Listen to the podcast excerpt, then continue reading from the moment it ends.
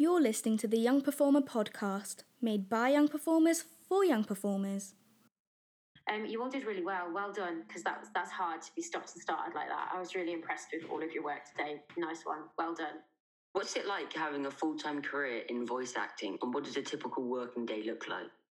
So, I really like working as a voice artist um, because I because I work a lot from home.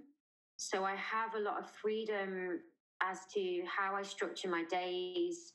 Um, there's not like throughout the day in lots of jobs there'll be somebody telling you what you need to do and when you need to do it and how you need to do it. Whereas because i work alone a lot of the time and i work at home a lot of the time it means i have the freedom to take a break when i want to take a break or i can work any hours i want to work. So if i'm having a morning where i'm struggling to get my words out or get a good flow in the in the studio i can go okay i'm just going to take a break go for a walk and i'll i'll work until 8 in the evening tonight um, when I'm a bit more on it, you know, so I have a lot more freedom time wise.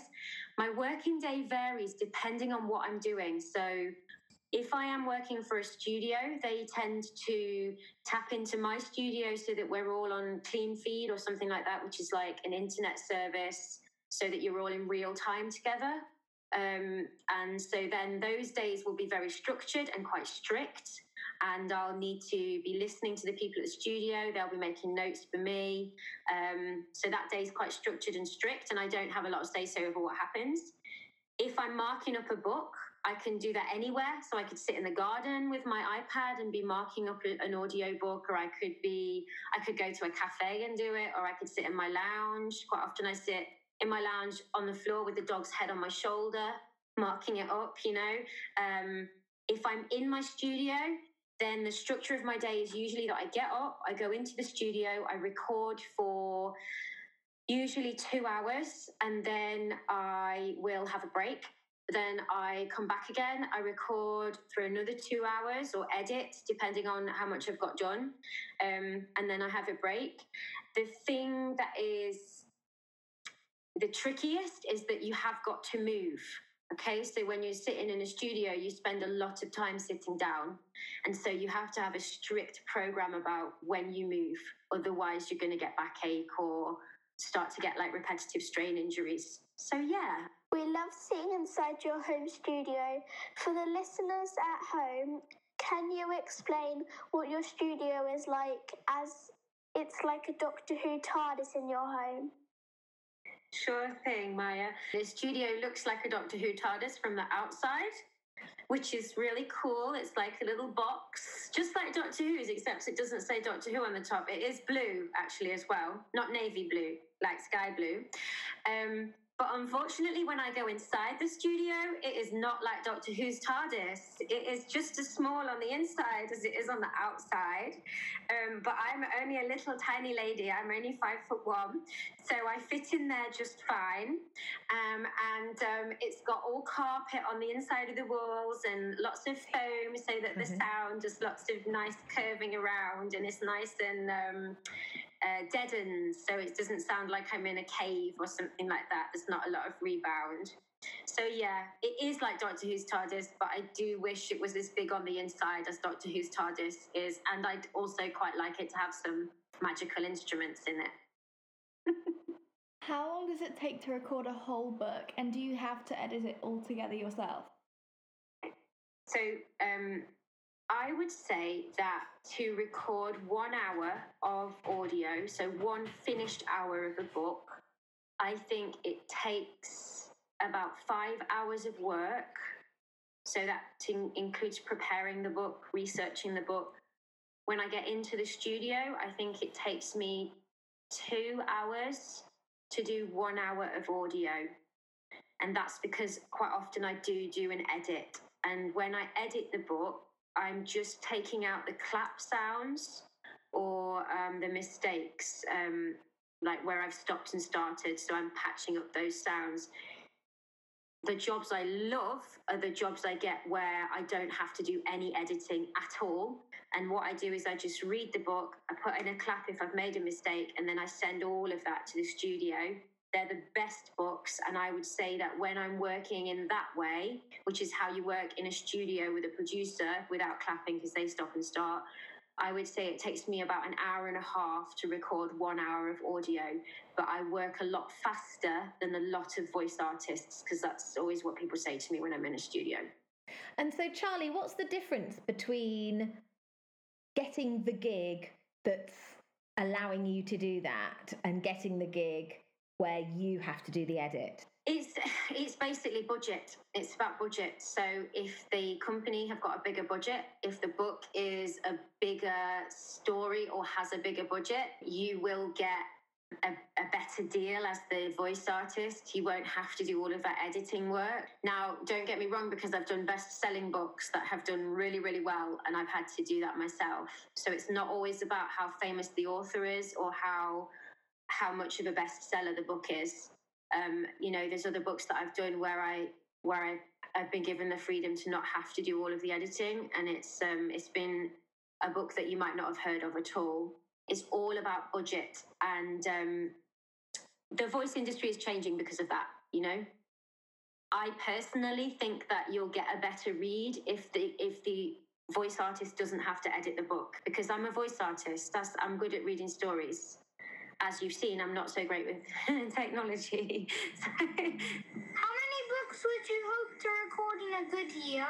And can you tell us about the award you won? Sure.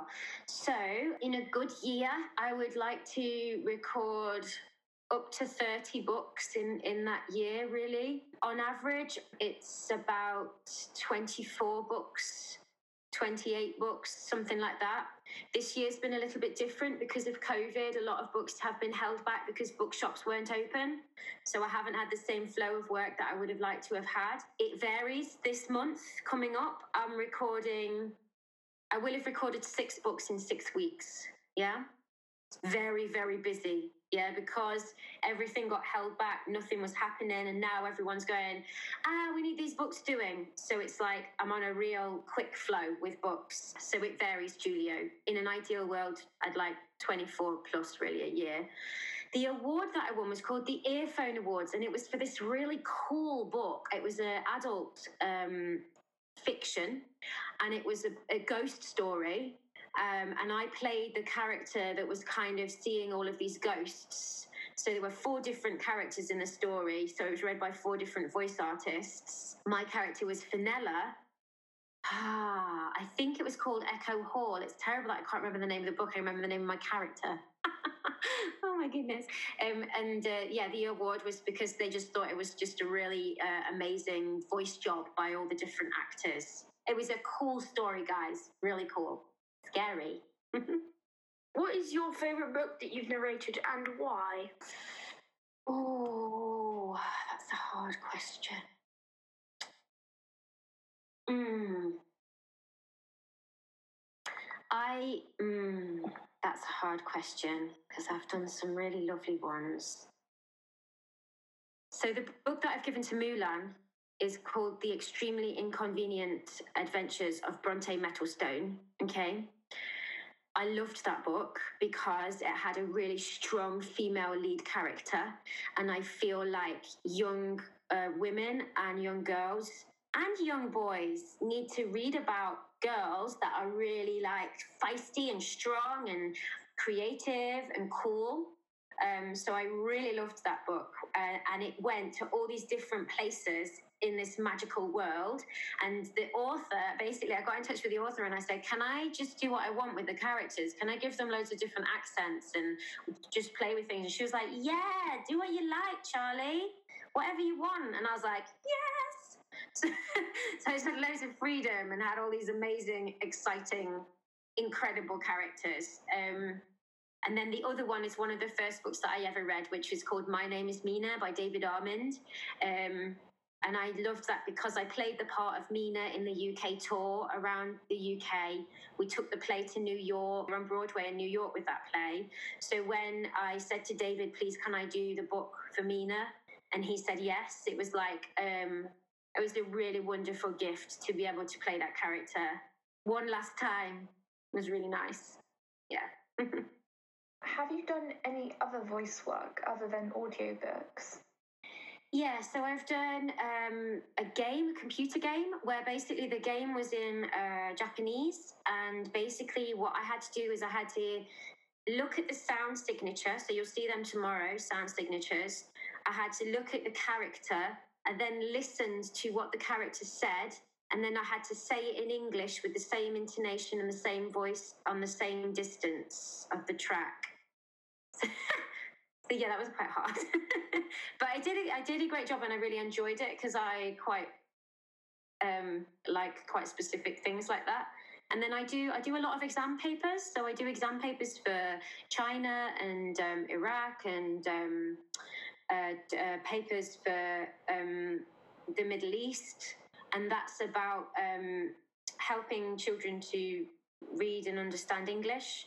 So that's really funny. It's like A is for apple, B is for ball. So you have to do it really slowly. And then sometimes yeah, and you need to do it in American, Australian, uh, different accents. Um, and I've done some ADR. So the Harry Potter, the Deathly Hallows, there's my voice in the background being a kid or a mum on the railway line before they take Harry to Hogwarts. Um, so yeah, some some different voice jobs. Um, I've just settled in audiobooks, I guess, because it's kind of what I like the best. What microphone and recording platform do you use to record? I use a Neumann mic. I think they're the best mics, but then I would because I use one of them. You often get Neumann mics in like the big studios. Um, the Neumann mic I really love, and I chose it because I was helped by a studio who said this will be good for your voice, Charlie, because sometimes certain mics are good for certain voices. The kit that I use is called an Apollo Twin, and that's the sound card. And that's where my mic goes through. I showed you guys the other day. The mic goes through to the sound card and then through to the computer to process everything. And the program I use is Pro Tools um, which is again used by a lot of studios. I think some studios use different stuff, but I like Pro Tools best as well. It's easiest for someone who is like not great with technology sometimes. Can you explain to our listeners what you have been teaching us in screen school this week? Sure. So I've been teaching everyone in Screen School about how to read uh, an audio text, uh, an audio book. And we've been looking at the way that we can use pitch and tone and pacing to differentiate between characters.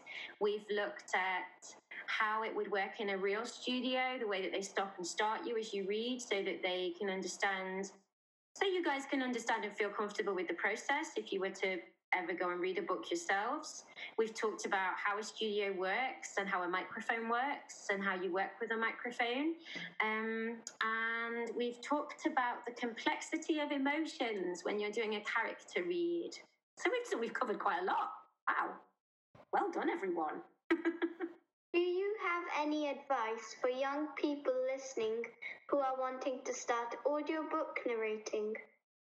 Sure. So, my advice would be whatever kind of performer you are, it's really good to be in touch with what you love about performing.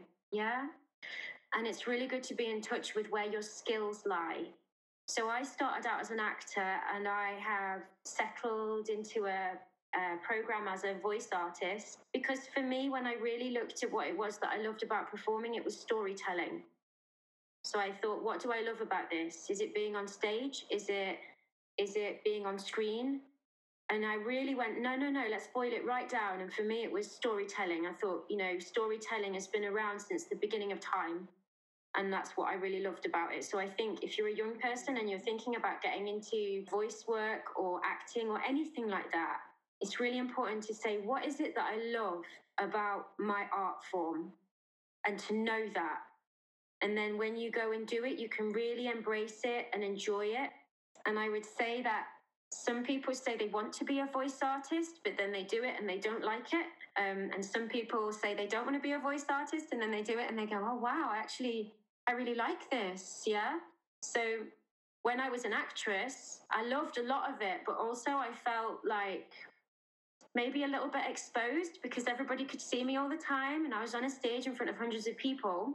And when I go into my booth and I work with my microphone, I feel really safe because I can be free and be creative, but I can kind of be a little bit introverted as well. So it's important to know are you an introvert or are you an extrovert? And I think if you're an introvert, but you love to perform, I think that the studio is a great place for you to do that. That's amazing, Charlie. Thank you. And finally, if our listeners would like to hear one of your stories that you've narrated, is there a book that you'd like to recommend for the children and young people listening to our podcast where they can hear you narrating the story? Cool. So I think if you are younger, so if you're like, um, I don't know, I guess maybe before the age of 12, then you might like Pugs of the Frozen North, which is by Philip Reeve and Sarah McIntyre. It's a really cool little story and it's got lots of really cool voices in it. If you are from about 8 to 13, you might like My Mum Tracy Beaker, which was by Jacqueline Wilson. Yeah. Or you might like, I really would say, do try the um, the Inconvenient Adventures of Bronte Mettlestone. It's a really fab swashbuckling book. And if you're a little older, um, I would have a listen. So if you're sort of 14 years plus, I think The Girl with Space in Her Heart is really nice um, by Lisa Williamson, which CJ is doing this week. And you know what, guys? My Name is Mina is a lovely book. It's a lovely book. She's a young girl, but it's a really beautiful book and it's unusual. So yeah, there's a few there. There's a few. That's perfect. Thank you so much for your time today. You've given us such an amazing insight into your career, and we're loving working with you this week. Cool, wicked. Okay. You've been listening to the Young Performer podcast. If you've enjoyed what you've heard, we would love it if you could like, rate, subscribe, and leave a review. It will help other young performers to find our show.